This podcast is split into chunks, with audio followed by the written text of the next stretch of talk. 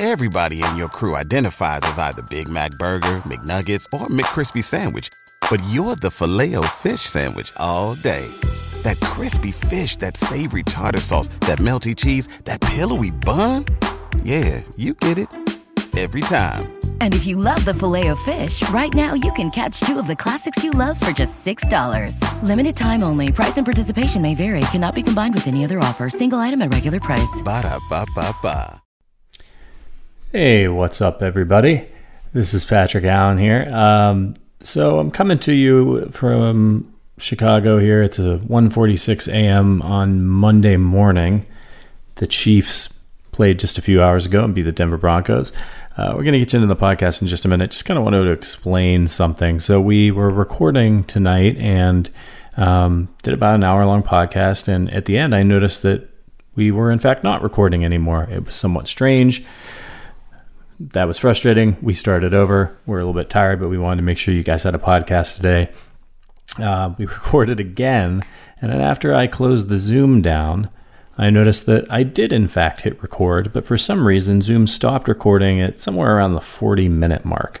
So we recorded two podcasts for you tonight. What I've done is I've gone back and splice them together as best I can. I think it makes sense. So uh, when you hear us talking about Travis Kelce, that's the very end of the, and him being a potential Hall of Famer, that's the end of the first podcast. And then it dropped off, and then I will seamlessly splice it together and you'll hear the rest. But on the back end of the podcast, you may hear us make references to being really tired. And earlier tonight, we talked about X, Y, and Z. And that's because uh, yeah, something weird happened with the technology. Um, I am, in fact, going to go to bed now. So, you guys enjoy this podcast. Sorry for the hiccups, and uh, we'll see you guys on Thursday.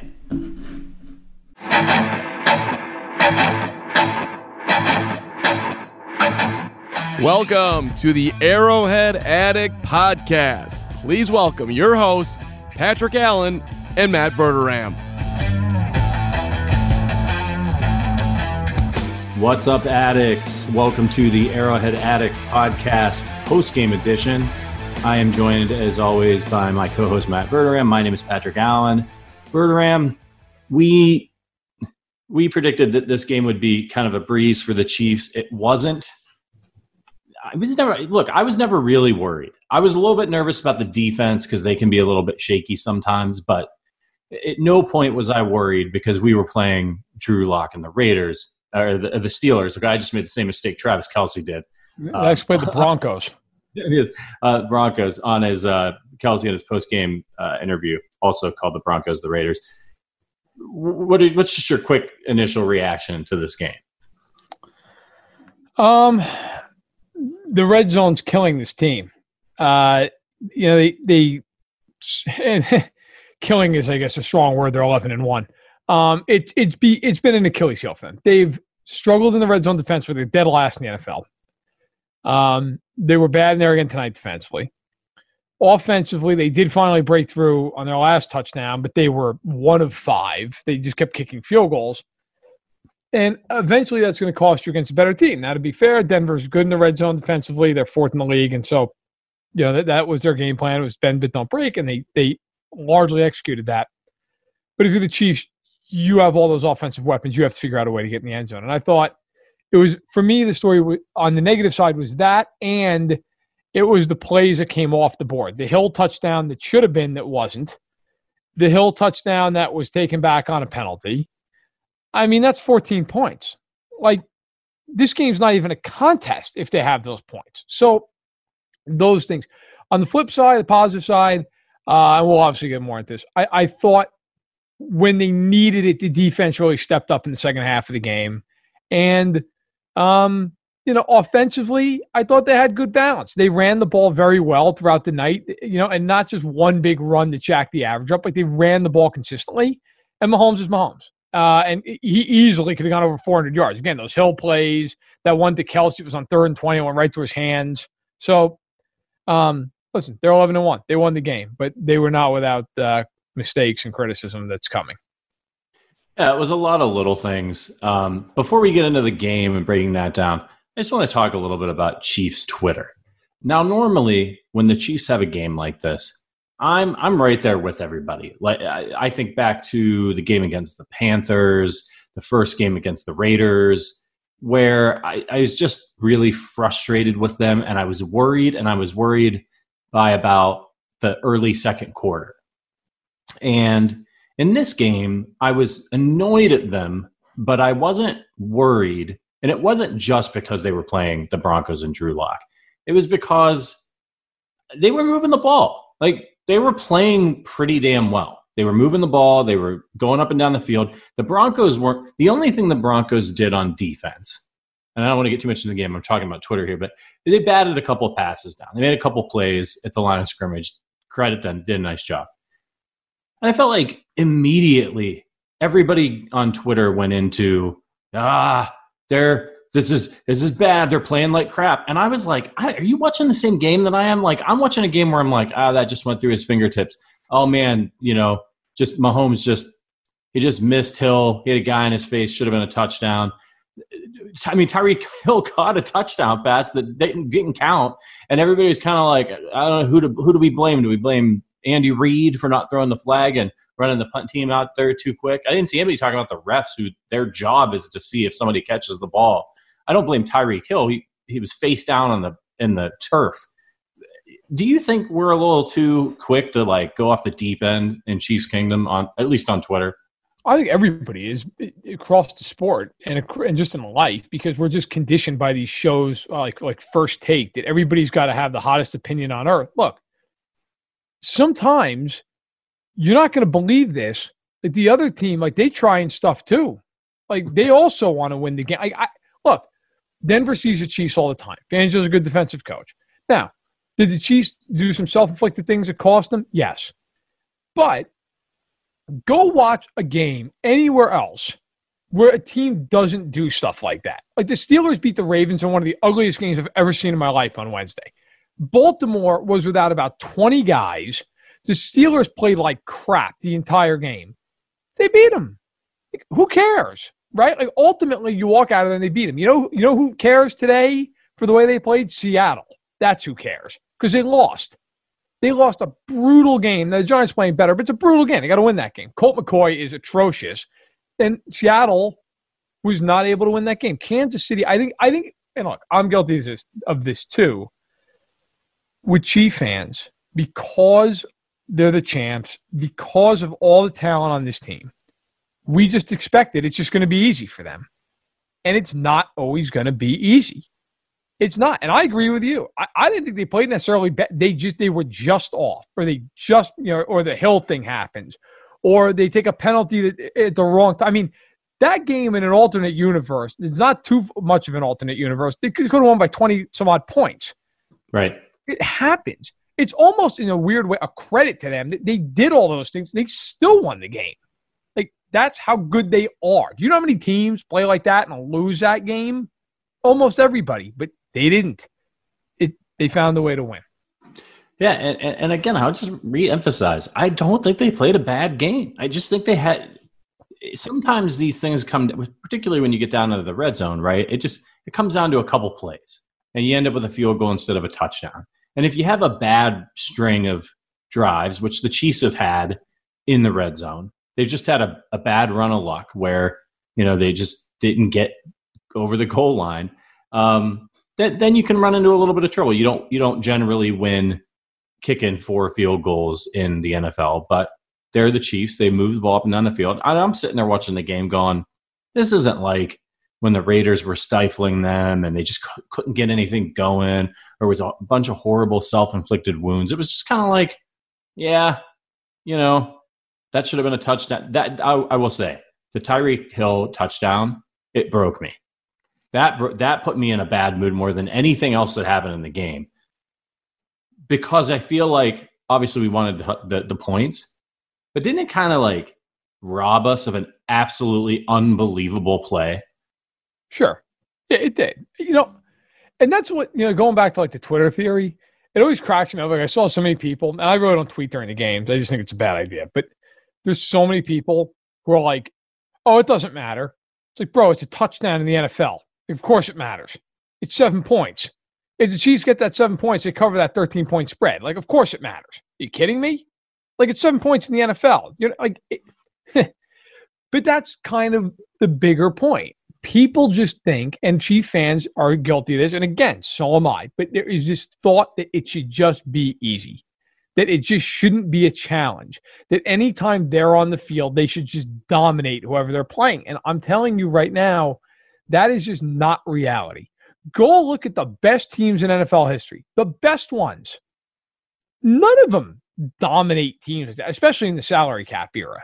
You know, you want to go back maybe the 60s and 70s when teams were just, it was more like college football in terms of the parity, fine. You get into like the late 80s, even, and the cap started in 93, but you get like teams don't just go out and dominate other teams, or even bad teams. It doesn't happen. So I think sometimes there does have to be the reality of like, look, you can be a little bit off. And if that team plays a good game, and Denver, by its standards, played a good game, you're going to win, or you're going to have a hard, or excuse me, or you're going to have a hard time winning. Well, the Chiefs kind of muddled through the game, they won. And defensively, they drove me nuts sometimes on third down and what they gave 16 points. Like if they give up 16 points, you're never losing, and they didn't. Yeah, you know what I kept thinking about during this game is I, I was thinking about the first half of the the game last week against Tampa Bay, and I was thinking about how just I started getting nerdy and thinking about statistics, and I was like, you know, they were so on fire in, in, against Tampa Bay. Like you're just, I mean, they're capable of doing that at any time, but that's not a stretch of football. Tyreek Hill getting 200 yards receiving in a in a quarter is completely right on one end of the spectrum of improbability and then them having this bad stretch with denver where they're moving the ball and then they're just not getting in the end zone is on the other end you know it's that whole thing if you flip a coin 10 times right it should be 50-50 right. but but you could have a time where you flip it 10 times in a row and it's heads and then if you keep flipping it long enough if you flip it long enough you could get 100 heads in a row right if you did it forever it would happen and it would still balance out to 50 50. So I just kind of felt like I, that was part of the reason why I was never worried. I was thinking about the universe and balance, and I was like, I mean, they were just like torched. They just torched Tampa, who's a much better team and a much better defense and a much better offense last week. And and now things are kind of evening out a little bit. But to your point, they're so damn good, and they have Patrick Mahomes. It doesn't matter. It doesn't matter. And they didn't do any like they didn't then you know have some terrible turnover or anything. They just didn't score touchdowns. Right. You know. I just I think sometimes the threshold is so high with them. It's just if they don't go out and look like they did in the first quarter against the Bucks, every game, the whole game, it's like, well, what's wrong with them? Well, I mean, nothing. They're eleven and one. Nothing's wrong with them. They're they're pretty effing good. I mean, I, but you know, listen, that doesn't mean you can't criticize them. We've been killing them for weeks. They can't get a pass rush. Now, tonight, I thought they actually did have a better pass rush, but a lot of that came in blitzing. They didn't sack Lock in the game. Um, you know, that's something that still needs to be better, but I, I want to be fair. I thought they did get more pressure. Jones was in there a bunch. Clark had sometimes he got pressure. Their blitzing was effective. Okay, so you got to be fair. Lock didn't play well in this game. I mean, you want to you want to really get down to brass tacks. I mean, Drew Lock sucked it, I mean, let's just let's just call it what it is. Drew Lock was 15 to 28 yeah. for a buck 51, two touchdowns, two picks. He stunk. Drew Lock was awful. He made one throw on the first drive of the game to Fant for whatever it was, 30, 35 yards. And he made a nice throw to Tim Patrick for the touchdown the fade route. That was it. He was he was downright atrocious the rest of the game. And the Chiefs picked him off twice. Could have had a couple more. I, I thought they were pretty close. Kansas City was fine. The run, the, the, only play in that game defensively that really drove me up a wall was the was the huge run by Gordon, a 65 yard run. I mean, you're, if you're the Chiefs, you just cannot give that play up. Like you, yeah. you have them 90 yards to go. You can't give up a 65 yard run. You know, I'll live with it 10 yards. 50. You can't give up what is the equivalent of a deep ball down the field there. You just can't. Somebody's you've got to be in position there. They weren't. But other than that play, I mean, let's let's call it what it was. I mean, other than that play, my God, Denver didn't crack 300 yards in the game. So I thought the defense was better. Yes, they can get better uh, from here still, but overall, I thought the Chiefs. I mean, yards per play, Denver was 5.4. Kansas City was 7.1. That's a huge spread. You know, 5.4 yards per play. If the Chiefs did that all year long, they'd be around 13th in the league. So they, they were fine. I, I, you know, they they they deserve credit in my book for in the fourth quarter they didn't let Denver do anything, and that was when Denver had to do it and they couldn't. All right, let's take a quick break. We're going to do an early break, and we will be back and we'll break this sucker down. This is the Arrowhead Addict podcast. Okay, we are back. All right, so let's get into the game a little bit more in detail. Chiefs yes. beat the Broncos 22-16. They clinch a playoff spot. That's awesome. Let's let's not let that go uncelebrated. Clinching a playoff spot well before Christmas, always good. Always a good thing. Not something we're particularly accustomed to around these parts. So um, we're getting accustomed to it, but this is uh, this is early, even even by Patrick Mahomes standards. So hats off to Kansas City. So our score predictions again Chiefs win 22 16.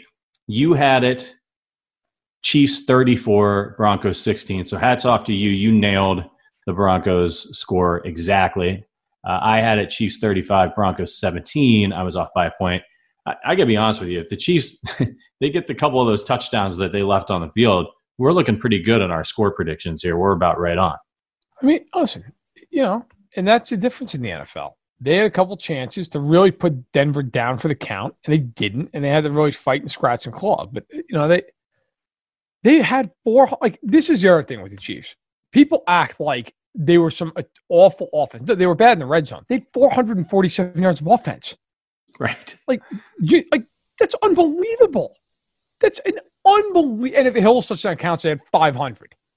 Right. So like, people act like, well, I, I can't believe they were they were they were just so mediocre. Look, they weren't good in the red zone. And let's just get this out of the way right now. I always, whenever I watch a game, I'm usually on the phone with my dad. Okay, we were talking about the game. The bottom line with the Chiefs, when they get down in goal to go situations, they have two things working against them.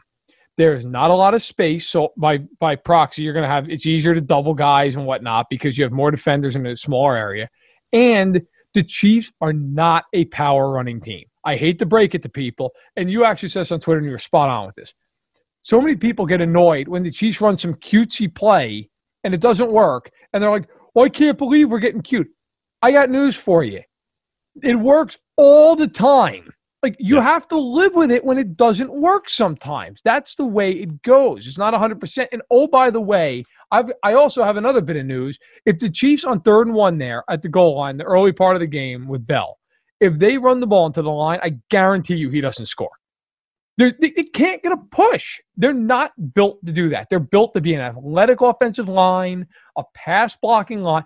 They are not built like the Raiders, who are built to road grade. They're, that's not who they are, which is fine. They have Mahomes. They should be a pass blocking athletic offensive line. But like, you can't look.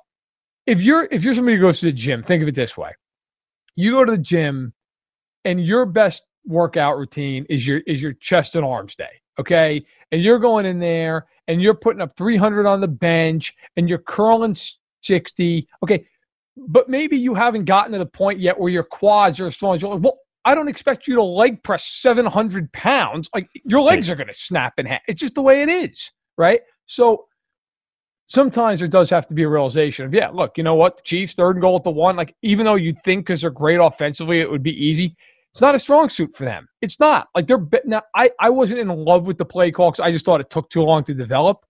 I don't mind the Chiefs running a straight up jet sweep there or rolling Mahomes out. Fine. I don't I don't mind it because I know if they run power, they're going to get stuffed. They're not built to do it. Remember the week one, Clyde Edwards-Helaire, like running in, they tried to, to run it in right in the goal line. They couldn't do it. You're absolutely right. Remember and, the and, Super Bowl where they ran yep. Rose Bowl parade because they knew that if they had to try to run conventionally for a yard, they had yeah. no shot to do it. So they had four guys spinning in the backfield. I mean, it's just look, and everybody would have gone crazy if that didn't work. But guess what? It did work, and they scored on the next. play. It's just They're, sometimes you have to just live with that. That's the way they are. They're not going to be perfect at everything. It's fine. They're better off being an athletic pass blocking line, but they're not going to run power successfully all the time they're much more equipped to score from the 20 or the 15 than they are from the yeah. 5. It's yeah. just the way it is. And and and when they get down to the goal line, they've got Patrick Mahomes who's ridiculous and can do things with the football that nobody else can. And so he a lot of times when they score down there in the red zone, There, he's just rolling out, and it's just playground shit. Like he's just rolling out, and he's going to flip the ball eh, eh, in some absurd angle, and they're going to score. And that's why I tweeted that. And, and, and, um, I didn't get ratioed. Most people agreed with me. It got a lot of likes, but a lot of people, you know, of course, because they're, they're, mad and they're stressed out about the game and they're jumping in there. And, oh, that's they were a foot away. Just run up the middle, you'll score. And I'm like, listen, man, you guys aren't complaining when they do some like when when Mahomes goes in motion and they shovel it to Kelce with all this misdirection and they score with these things. I don't hear anybody saying, well, yeah, we scored that touchdown, but they got a little cute. That's not always going to work. We need to just be able to run it on the goal line. And nobody says anything.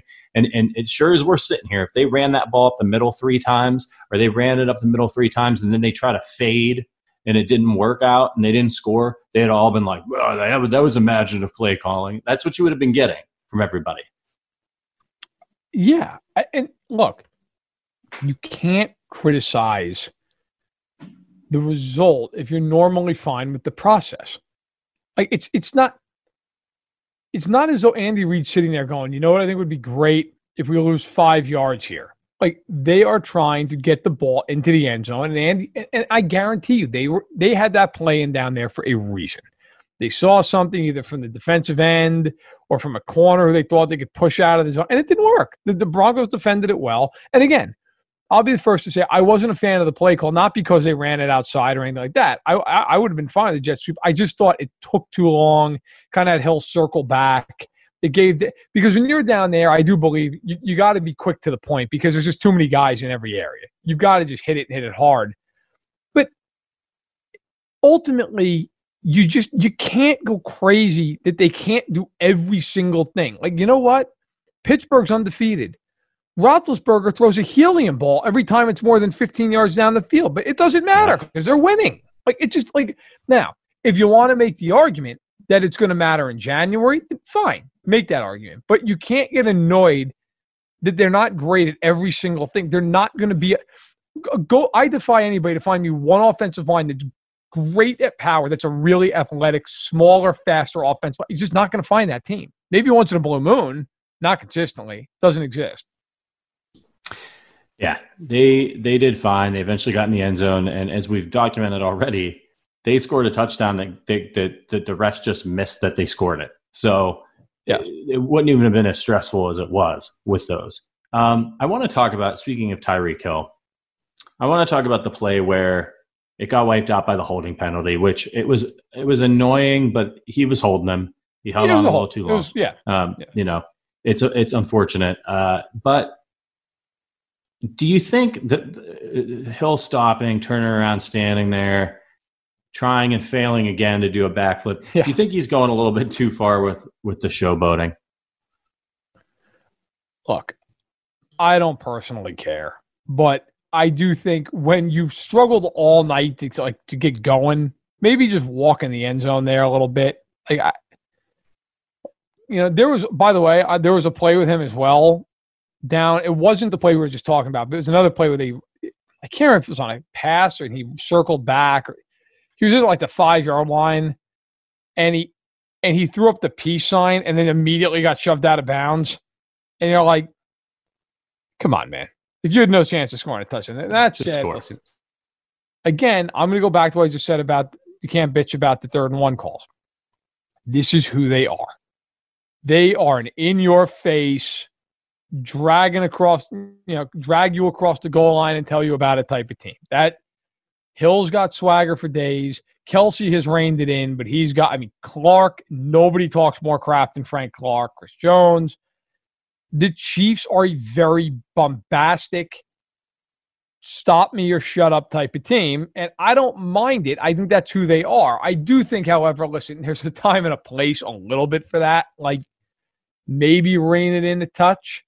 Um, but I don't, I don't mind it. I, you know, I, I think the NFL in general with these these penalties, they ended up picking up the flag. But like, come on, they're grown men. I mean, if he wants to flip in the end zone, fine. Like whatever. It's not like he drop kicked some guy and did it. Like I, I don't, I don't have an issue. By the way, uh, speaking of the officials, good thing Butker hit that field goal at the end because the delay of game when there was still a second on the. clock. I don't think I've ever seen that.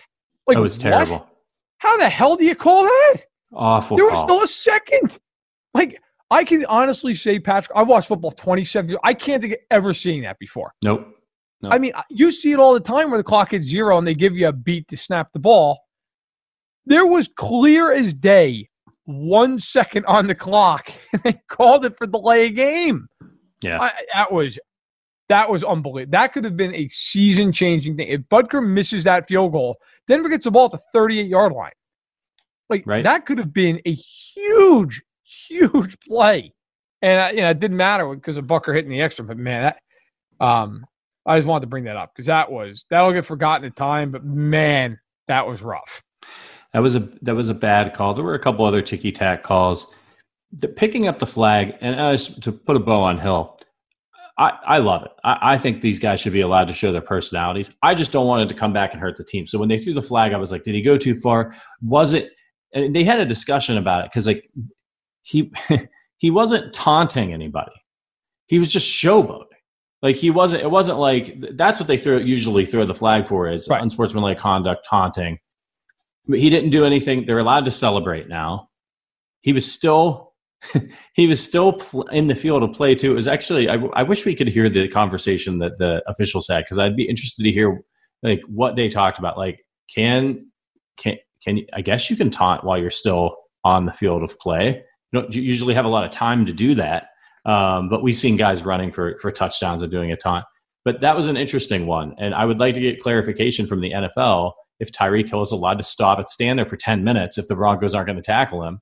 Like, why does he have to go in the end zone? If he decides he wants to go in backwards or upside down, I'm okay with that. Just as I- long as I- I it's don't- going to be a penalty. I, I don't care. Like to me, whatever, man. You know what? If you're Denver, stop him.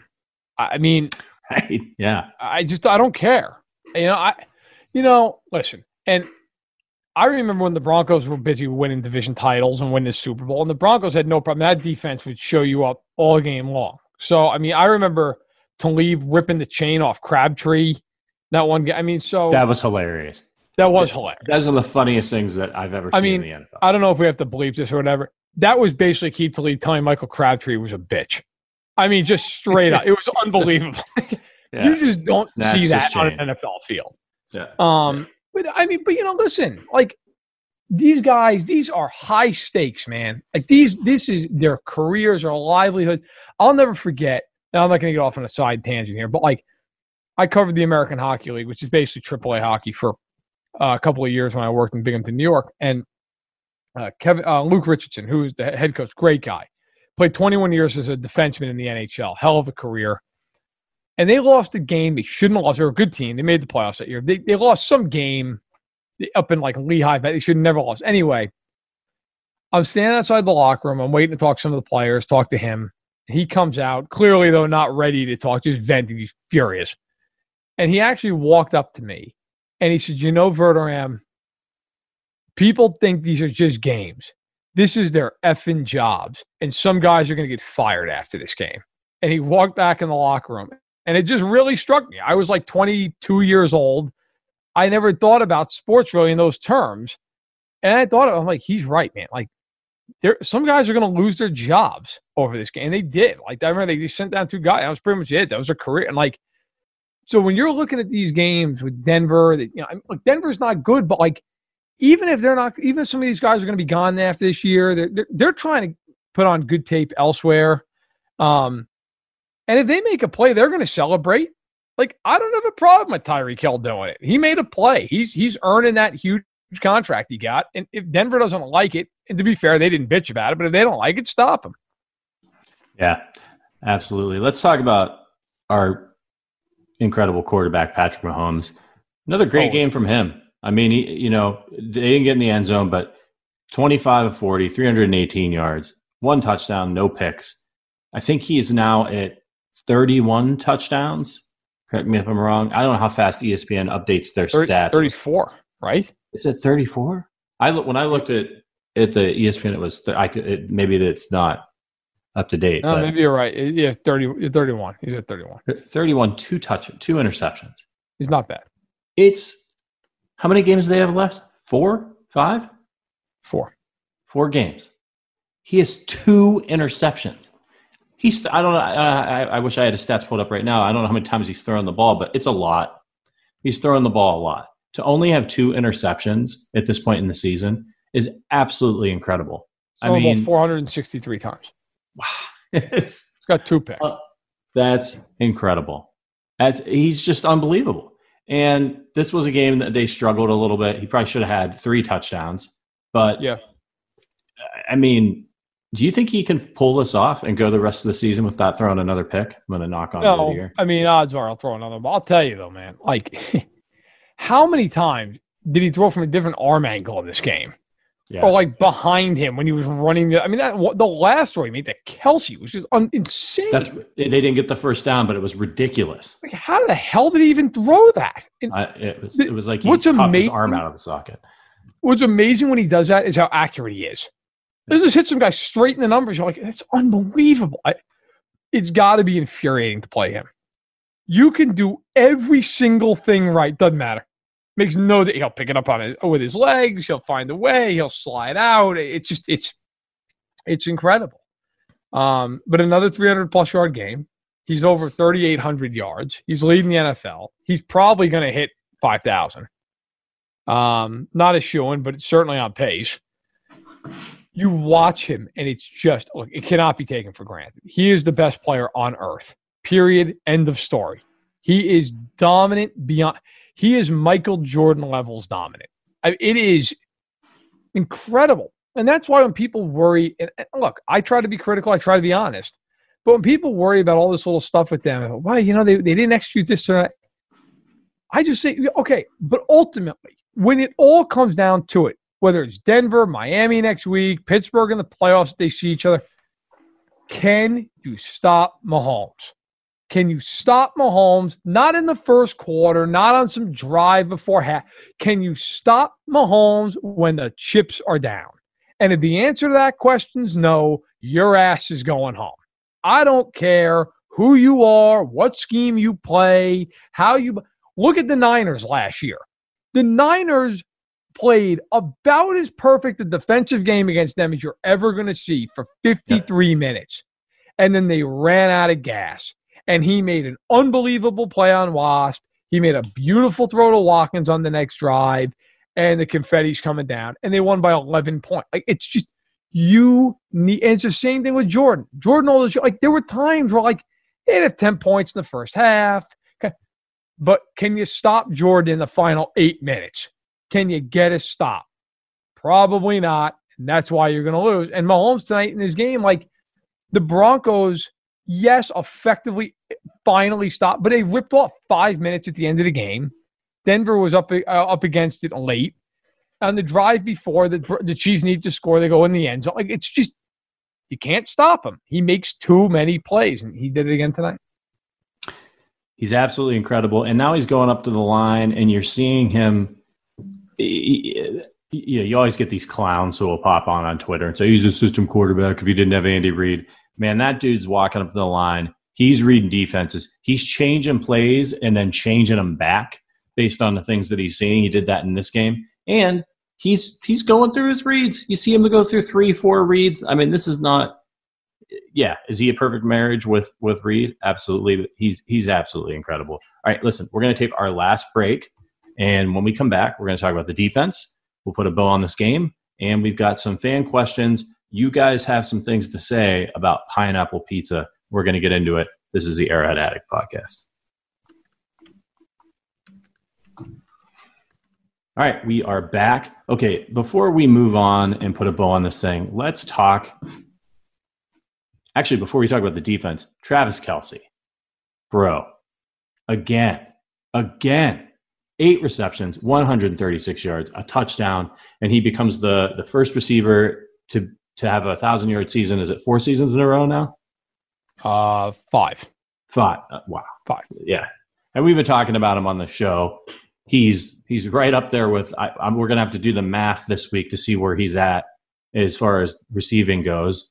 But he's he, he's probably gaining. He's gained on Tyreek Hill a little bit. These guys were number one and number two in the NFL coming into this week in receiving yep. yards. Absolute. That's that's bananas. Um, I think he's making a big push for. I know sometimes they do the, the uh, MVP if, if Mahomes wins the MVP, is he also offensive player of the year? Should they give that to somebody else? Can you see Kelce pulling that off? Oh, yeah, absolutely. By the way, Metcalf has 11-19 for Seattle. He came into the week leading. I'm just doing math real quick. Kelce is at 11-14. He's five yards behind DK Metcalf, which really is just absurd. Like when you factor in that he's splitting all these targets with Hill, and he's a tight end, like what? That's insane. Yeah. It's impossible to have that amount of yards. So and he's got eight touchdowns, by the way. It's the top 10 in the league. Um, and here, here are here are Travis Kelce's numbers since the beginning of uh, November. Eight catches, 109 yards, touchdown. 10 catches, 159 yards. Eight catches, 127 yards, touchdown. Eight catches on eight targets, 82 yards. Eight catches, 136 yards, touchdown. He's doing all right. Yeah. Uh, he's having a, he's pretty, a pretty, damn good season. And by the way, two things with Travis Kelce tonight that were hilarious. One, I forget who the defender was, the stiff arm he laid on that guy. Oh, my God. Qu- that man's dead. He's gone. Soul's gone. I saw his that soul man, leave his body. They had a funeral for him after the game. I mean, it was it, it was unbelievable. Like, it looked like he it looked like he had stiff armed a toddler. It looked like he stiff armed. really, like if my daughter tried to tackle him, and I think Maisie yeah. actually might have put up a better fight. Like that was unbelievable. it was he threw that dude straight into the ground. yeah, I mean, it was. I saw DK Metcalf stiff arm a guy today. Just drove his head into the ground. It I was saw incredible. Bradbury. Yeah, he, yeah. It, it, and he's a monster, right? And this this stiff arm by Kelce was easily two times more brutal than the one that DK.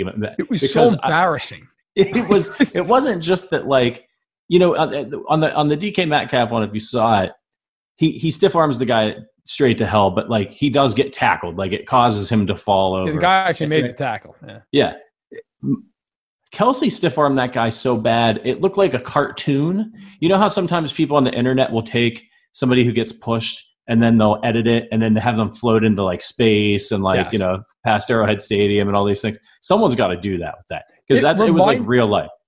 And I don't know, people may not remember this. It reminded me of when Kelce in years ago they played Seattle at home. It was like 2014, and Kelce just destroyed. I think it was Earl Thomas, might have been Cam Chance, one of the safeties on a, it was a block. Jamaal Charles ran the ball, and and somebody on Twitter put it to like Jim Ross WWE like that. Oh no, he's killed him. Good God Almighty! Like it, right. That was reminiscent of that. And by the way, Charles Robinson at Yahoo, who's terrific, pointed out on that play, Mahomes. One of the signals he called out was Helen Keller. Like somebody has to find Whoa. out, and I and I will I will try to find out. Like what what in in the heck is that about? That's that's hysterical they they call out Helen Keller, and then Kelce just destroys the guy. I mean, and then after the game, it had to be a mistake. But during the interview with Michelle Tafoya, he was like, "Hey, hats off to the Raiders today. They played a great game." like, I'm sure he meant the Broncos, but it's still hilarious.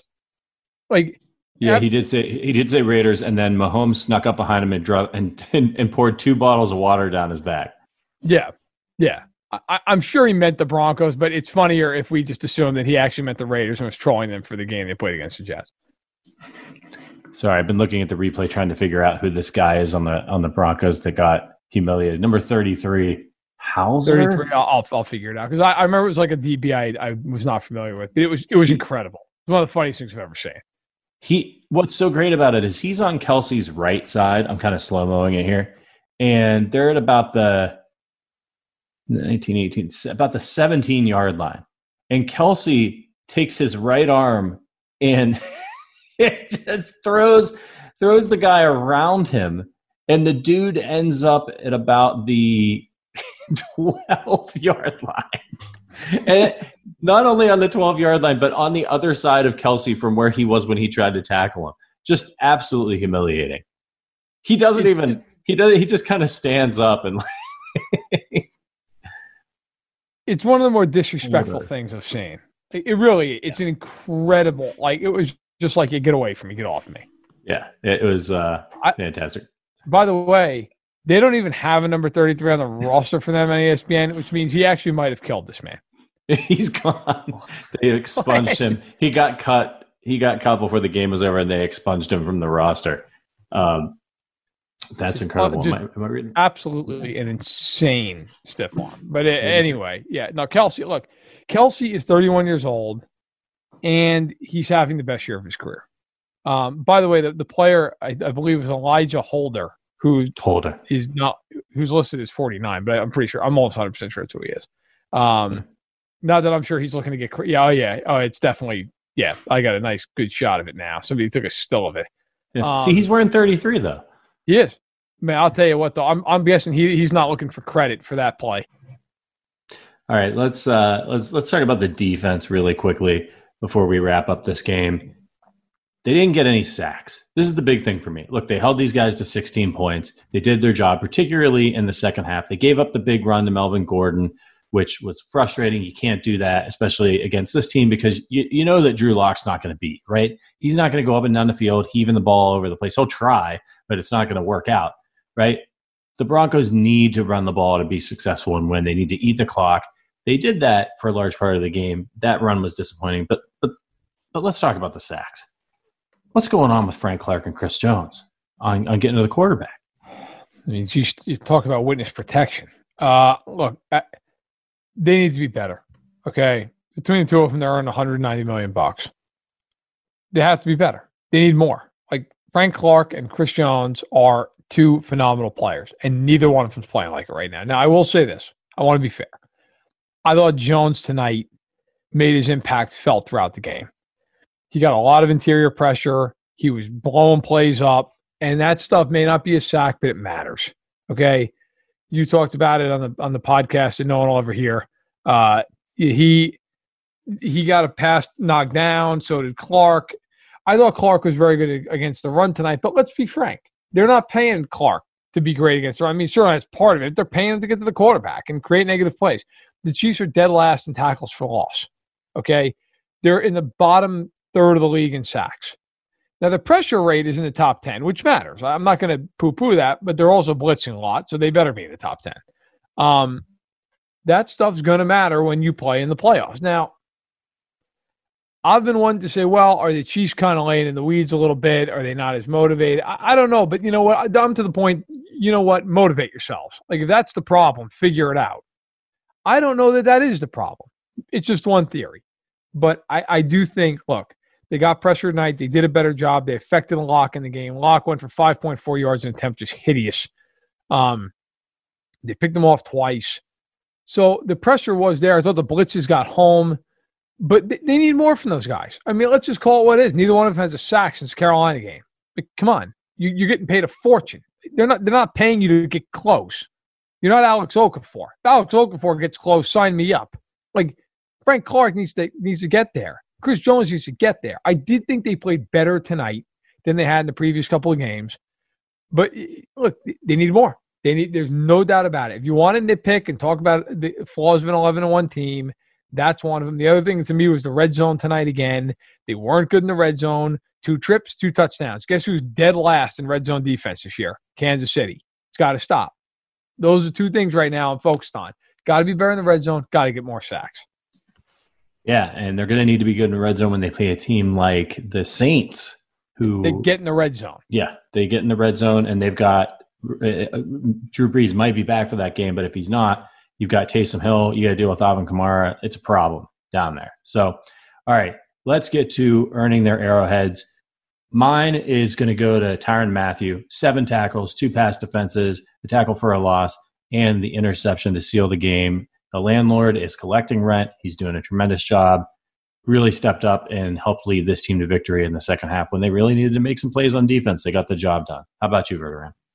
Uh, no, listen, I, I got Butker five for five in field goals, and again, really like six for six since the, the officials decided that the play clock now goes to 39 seconds, not 40. Um, he's not missed a, a kick, nor has he come close to missing a kick since the bye week. We talked about that ad nauseum, and I said going to the bye week, look, if this doesn't stop, they're going to have to bring somebody else in. Like they have to do something. It has stopped. He has been perfect, and most of his kicks are right down the middle. That's a huge relief.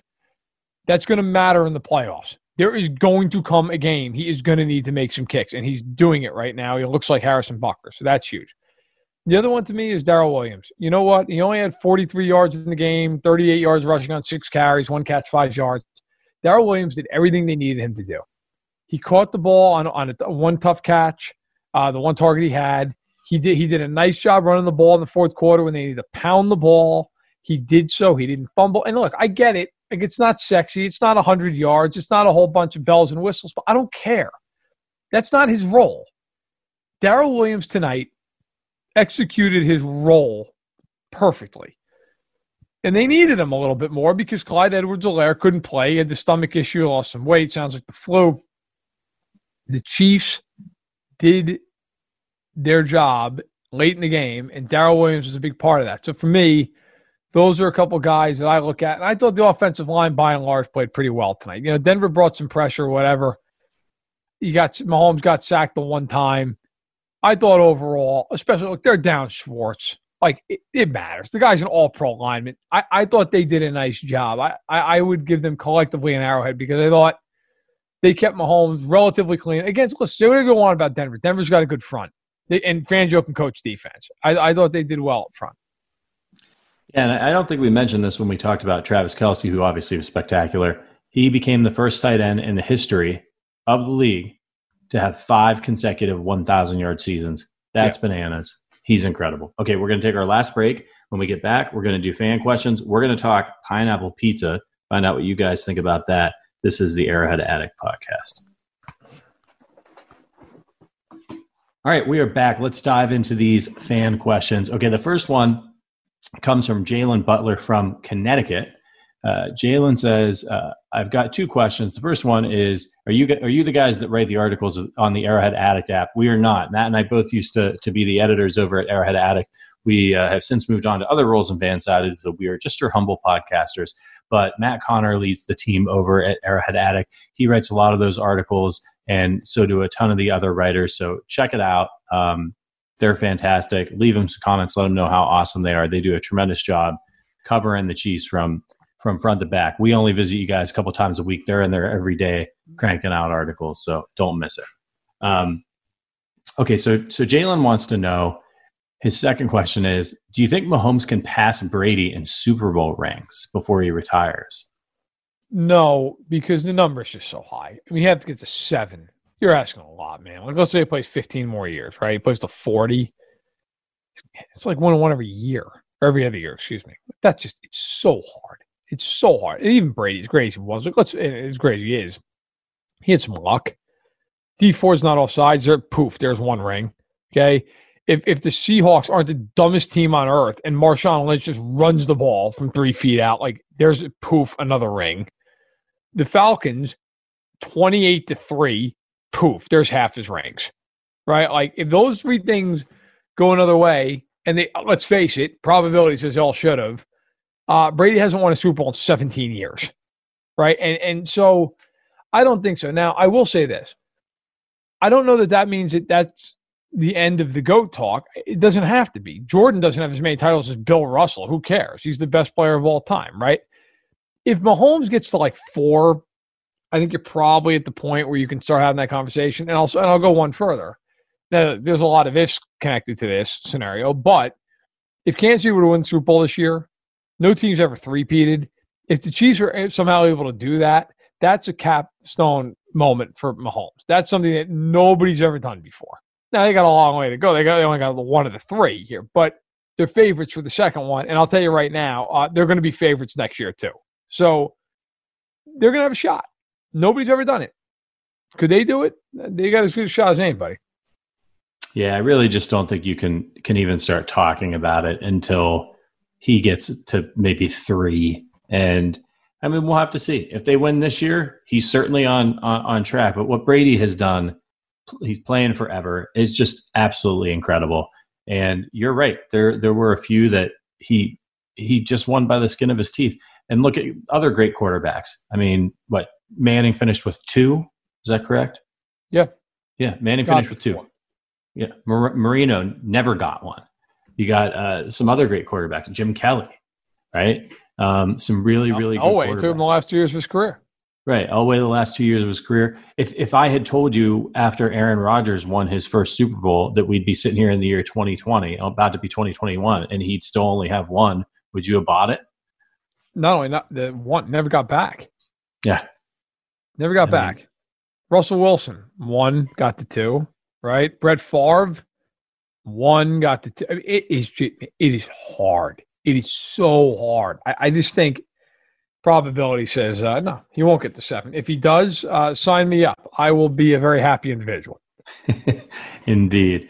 Uh, and the last part, as uh, as we were asking for comments on pineapple pizza from Jalen, he says pineapple pizza is amazing. I actually order it sometimes when I'm out. The Hawaiian pizza with pineapple and ham is great. Not my favorite, but good. Verderame, how how are you handling this news that Jalen likes pineapple pizza? Jalen, I, I respect you and I thank you for listening. Your take is an atrocity.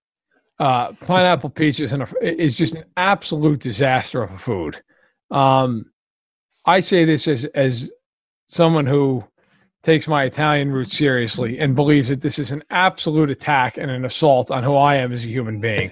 um, that said, I thank you for listening, and I also offer this: you're from Connecticut. I am also a northeasterner from New York. Um, I have a, a family cottage up. Uh, my parents own it. Uh, my, my dad's side, um, up in Willimantic. I don't know if you're familiar with that area at all. Uh, about I don't know, maybe 40 minutes outside Hartford. Wonderful area. I love going there in the summers. Um, there's a place up there, Munson's Chocolates. That is the best chocolate in the world, bar none. Instead of spending money on that damn pizza with with fruit on it, go get some Munson's chocolates. It's incredible. If you, I'm sure living in Connecticut, I'm sure you already know that, but make that investment, do the right thing. And also, by the way, my God, petition the state to get the highways above 50 mile an hour speed limits. What is going on up there? Like, I, I'm sick of having to go 20 miles. It takes me 30 minutes. But let's go with this. I want to go somewhere and I want to go somewhere fast. Better or worse than driving through New Jersey? A better. I- People in New Jersey are animals. Okay, and I and I say this by the way, all my family's from Jersey, including my parents. Uh, also, Jersey's got this thing where you can't make a damn left turn. They got the, you know, the, the if you're familiar with this, they have these things called jug handles. So like if you come to a light in New Jersey, now this is not rural area, but like city type areas. If you come to a light in Jersey, you're not allowed to make a left. So you've got to go in what's called a little jug handle. It looks like a little jug handle to the right. You go on like this little ramp. You come around, and it puts you basically like caddy corner, and then you go through straight. There. I how dumb is that? And other thing with New Jersey that's a, that's a disgrace. You they don't even trust you to pump your own gas. Right now, like okay, it's it's convenient in the winter. You don't have to get out of your car. But they make these poor bastards freeze to death pumping your gas because you're some elitist. You can't get out of the car. Get out of your car and pump gas. What the hell is You wrong seen- with you? You seen Jersey Shore? You want you want to trust those people with a gas pump? I got to tell you, I'm ashamed of this. I've seen every episode of it. Uh, in, in college, we uh, tied a few on watching Jersey Shore, and uh, no, no, I do, I do, I do not trust those people, but I trust the common. I mean, those people. Let's face it, their IQ is uh, is not high. I would trust a normal person. I have a cousin who's from Jersey who came to New York once, right after she got her license. She called me because she didn't know how to pump gas. I left her there. I was like, Yeah. "You figure it out." Are you kidding me? Like, press a button. Just a, it's just a sh- absolute sham of, of a state. You know something I just learned recently that you're probably going to think it is hilarious and insane. So look, I, you know, I lived in New York City for 10 years. I had a, a car when I was in high school after I turned 16, and then I sold it right after I turned 22 and I moved to New York. And since then, I've only ever used rental cars or, or taken Ubers. My wife and I just recently bought a car.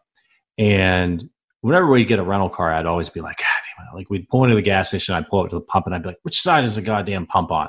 And then, or the, or the gas cap, you know, and I'd get out and look and then I'd have to like turn around. Yeah. You know, there's an arrow on your, uh, uh, uh, right, right, right in your gas meter that tells you, points to which direction the gas cap is. I No, There is. I didn't. I did not. You didn't that. know it either. Mag told me she. I was like, uh, like, for, I was like, where's where's the gas cap on this new car? And I pulled in, and she was like, actually, I just learned something. She was like, there's an arrow. It's like right there. It's like under the the the, the gas meter. And I was like, holy shit! I never knew that. I can't tell you how many times I've cursed having to get out of my car, look to see if I could see where the gas cap was, and then had to turn around. Yeah, there's an arrow you know obviously like you, you, if you have a car it might be not something that you ever notice because you just you learn where your gas cap is and then you don't ever think about it again. But it happened to us all the time time because we were renting cars. Absolutely incredible piece of information. I'd be interested to know how many of you out there knew that that existed. All right next comment from a reader. Uh, this one is from op dad of four. He says fruit on pizza. I have to agree. It is disgusting garbage. If you've ever been to des moines iowa go to Fong's Pizza. It's Chinese food on pizza. This is the second time I'm reading this, and it's just as delicious sounding as the first. And you have to try the crab rangoon pizza. Food Network rated it the best thing ever. Verderame, you a crab rangoon guy? Love it. Love it. Uh, just hearing the words crab rangoon, I just gained like four pounds. I'm just looking it up. Oh God, yeah, it looks good. It looks good. Um, thank you for that. Uh, someone who smartly agrees also that pineapple pizza is crazy town. Um, the next one comes from Sweatband, who says pineapple pride. I'll order a pineapple pizza at Club Applebee's. I know we got to get to bed here, Verderame, but you got to tell everybody about Club Applebee's real quick. Uh, Always. Okay. So, first of all, this is Joshua Brisco, who is a, a hilarious character who does uh, 810 radio in Kansas City. Good friend. Used to do a podcast uh, at uh, called Roughing the Kicker uh, on Arrowhead Addict.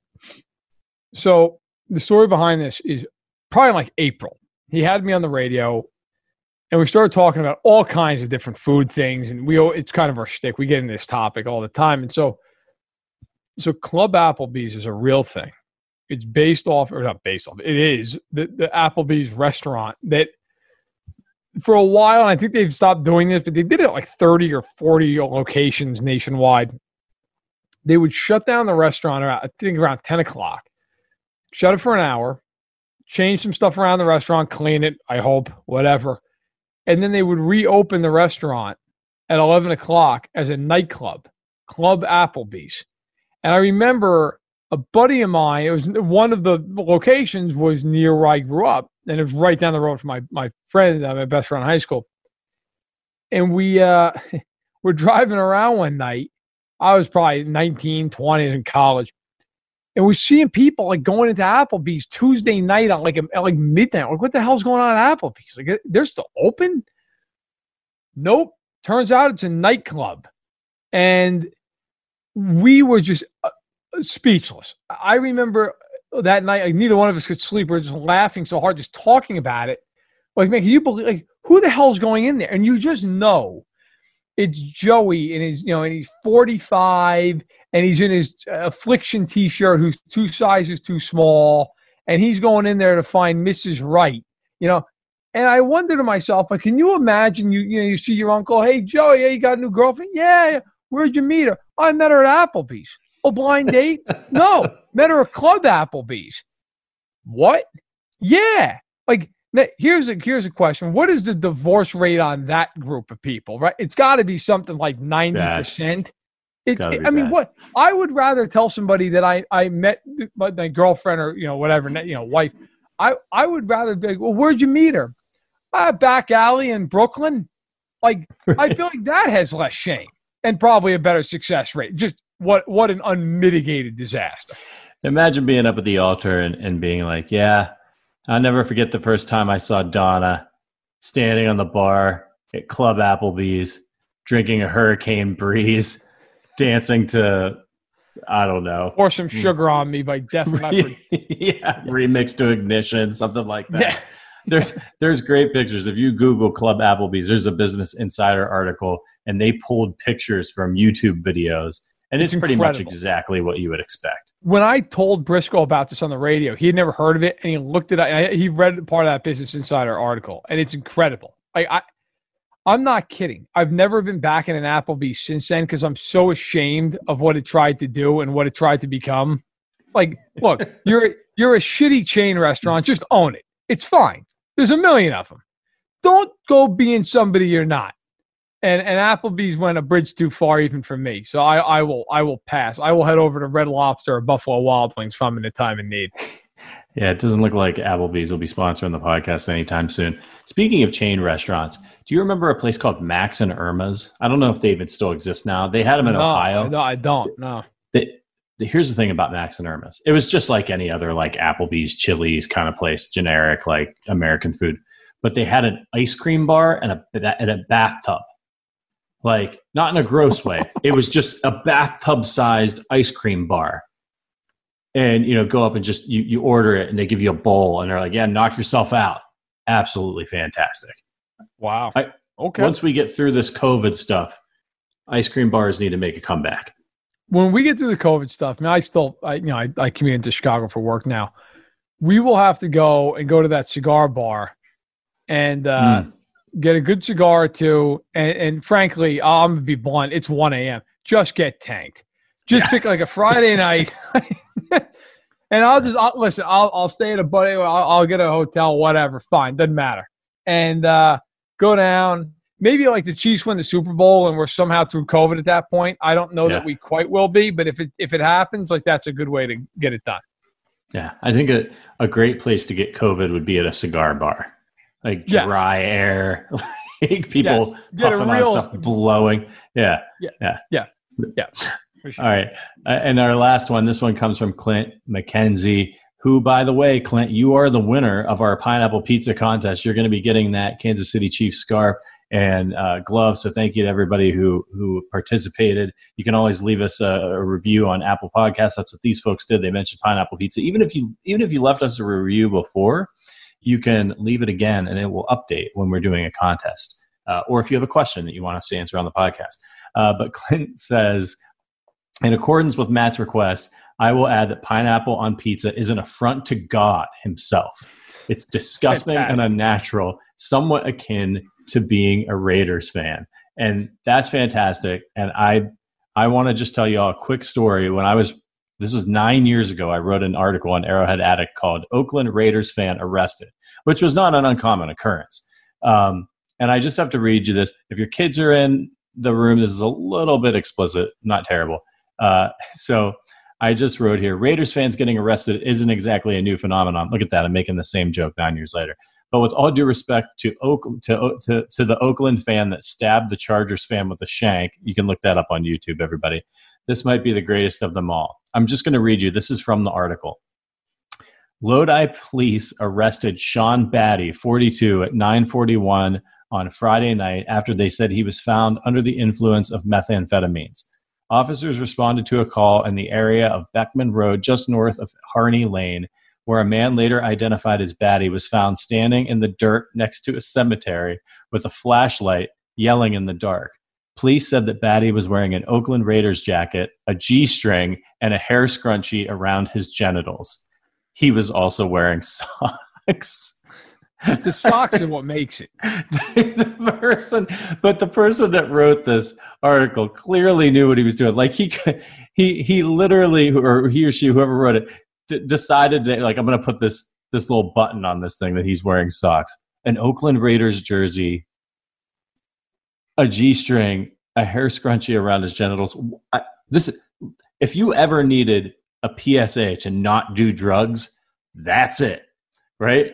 you could you could do these drugs and it might be fun or you could end up standing in a cemetery with a flashlight and and this is the chicken and egg conversation right like what came first the drug use or being a raiders fan right right like maybe yeah. it's maybe that drove him like yeah, yeah I, I, I don't either way uh that's tough that's a tough night and an even worse night if you're the cop who finds that guy right like holy hell not yeah. great not yeah. ideal uh, absolutely one of my favorite stories of all time. Just absolutely incredible.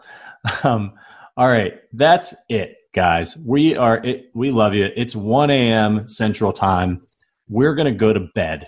Uh, we had a lot more to say. We'll say it on Thursday. We'll be back. We'll preview Chiefs versus Dolphins. But hey, here we are, Kansas City, doing fantastic, leading the division.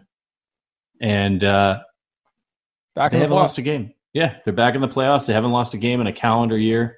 That's uh, that's pretty damn good. Well, they lost right. one. Yes, one game in a calendar year. My bad. Doesn't feel like 21 and 1 in the last 22. Yeah, yeah, I knew the answer to that question. It's just, uh, you know, I'm, I'm I'm sleep deprived. Okay, if you like what you heard, you can subscribe to the podcast on Apple Podcast, Spotify, Google, Amazon Music, and everywhere you get your podcasts. Leave those reviews for us on Apple Podcasts. The written reviews they're really helpful, and um, you ask us a question, we'll answer it on the podcast. All right, make sure you follow us on Twitter. He's at, at Matt Verderame. I'm at, at R Patrick Allen. Please follow Matt Connor, the lead expert at Arrowhead Addict. He's at, at Matt Connor AA. And of course, follow at Arrowhead Addict. Thank you for listening. You guys are the best fans in the business. My name is Patrick Allen. He's Matt Verderame. We'll see you on Thursday. I'm going to sleep now, but as always, go Chiefs. It's recording. Okay. All right, and we're coming down in five, four, three, two, one. What's up, addicts? Welcome to the Arrowhead Addict podcast. My name is Patrick Allen. I'm joined as always by Matt Verderame. Verderame, we just recorded an hour podcast, and I'm an idiot, and I thought I hit record, and I must have not hit record, and so you guys missed some really great quality content. I'd like to apologize to my co-host Matt Verderame for for screwing up. Uh, yeah, didn't have as bad of a night as Drew Lock though. Yeah, listen, it's fine. It happens. At least we can do it again, and, it, and it's not a big problem. Where Drew Lock can't do it again, he's terrible, and they're four and eight. Everybody in your crew identifies as either Big Mac Burger, McNuggets, or McCrispy Sandwich. But you're the filet fish Sandwich all day. That crispy fish, that savory tartar sauce, that melty cheese, that pillowy bun. Yeah, you get it. Every time. And if you love the filet of fish, right now you can catch two of the classics you love for just $6. Limited time only. Price and participation may vary. Cannot be combined with any other offer. Single item at regular price. Ba-da-ba-ba-ba.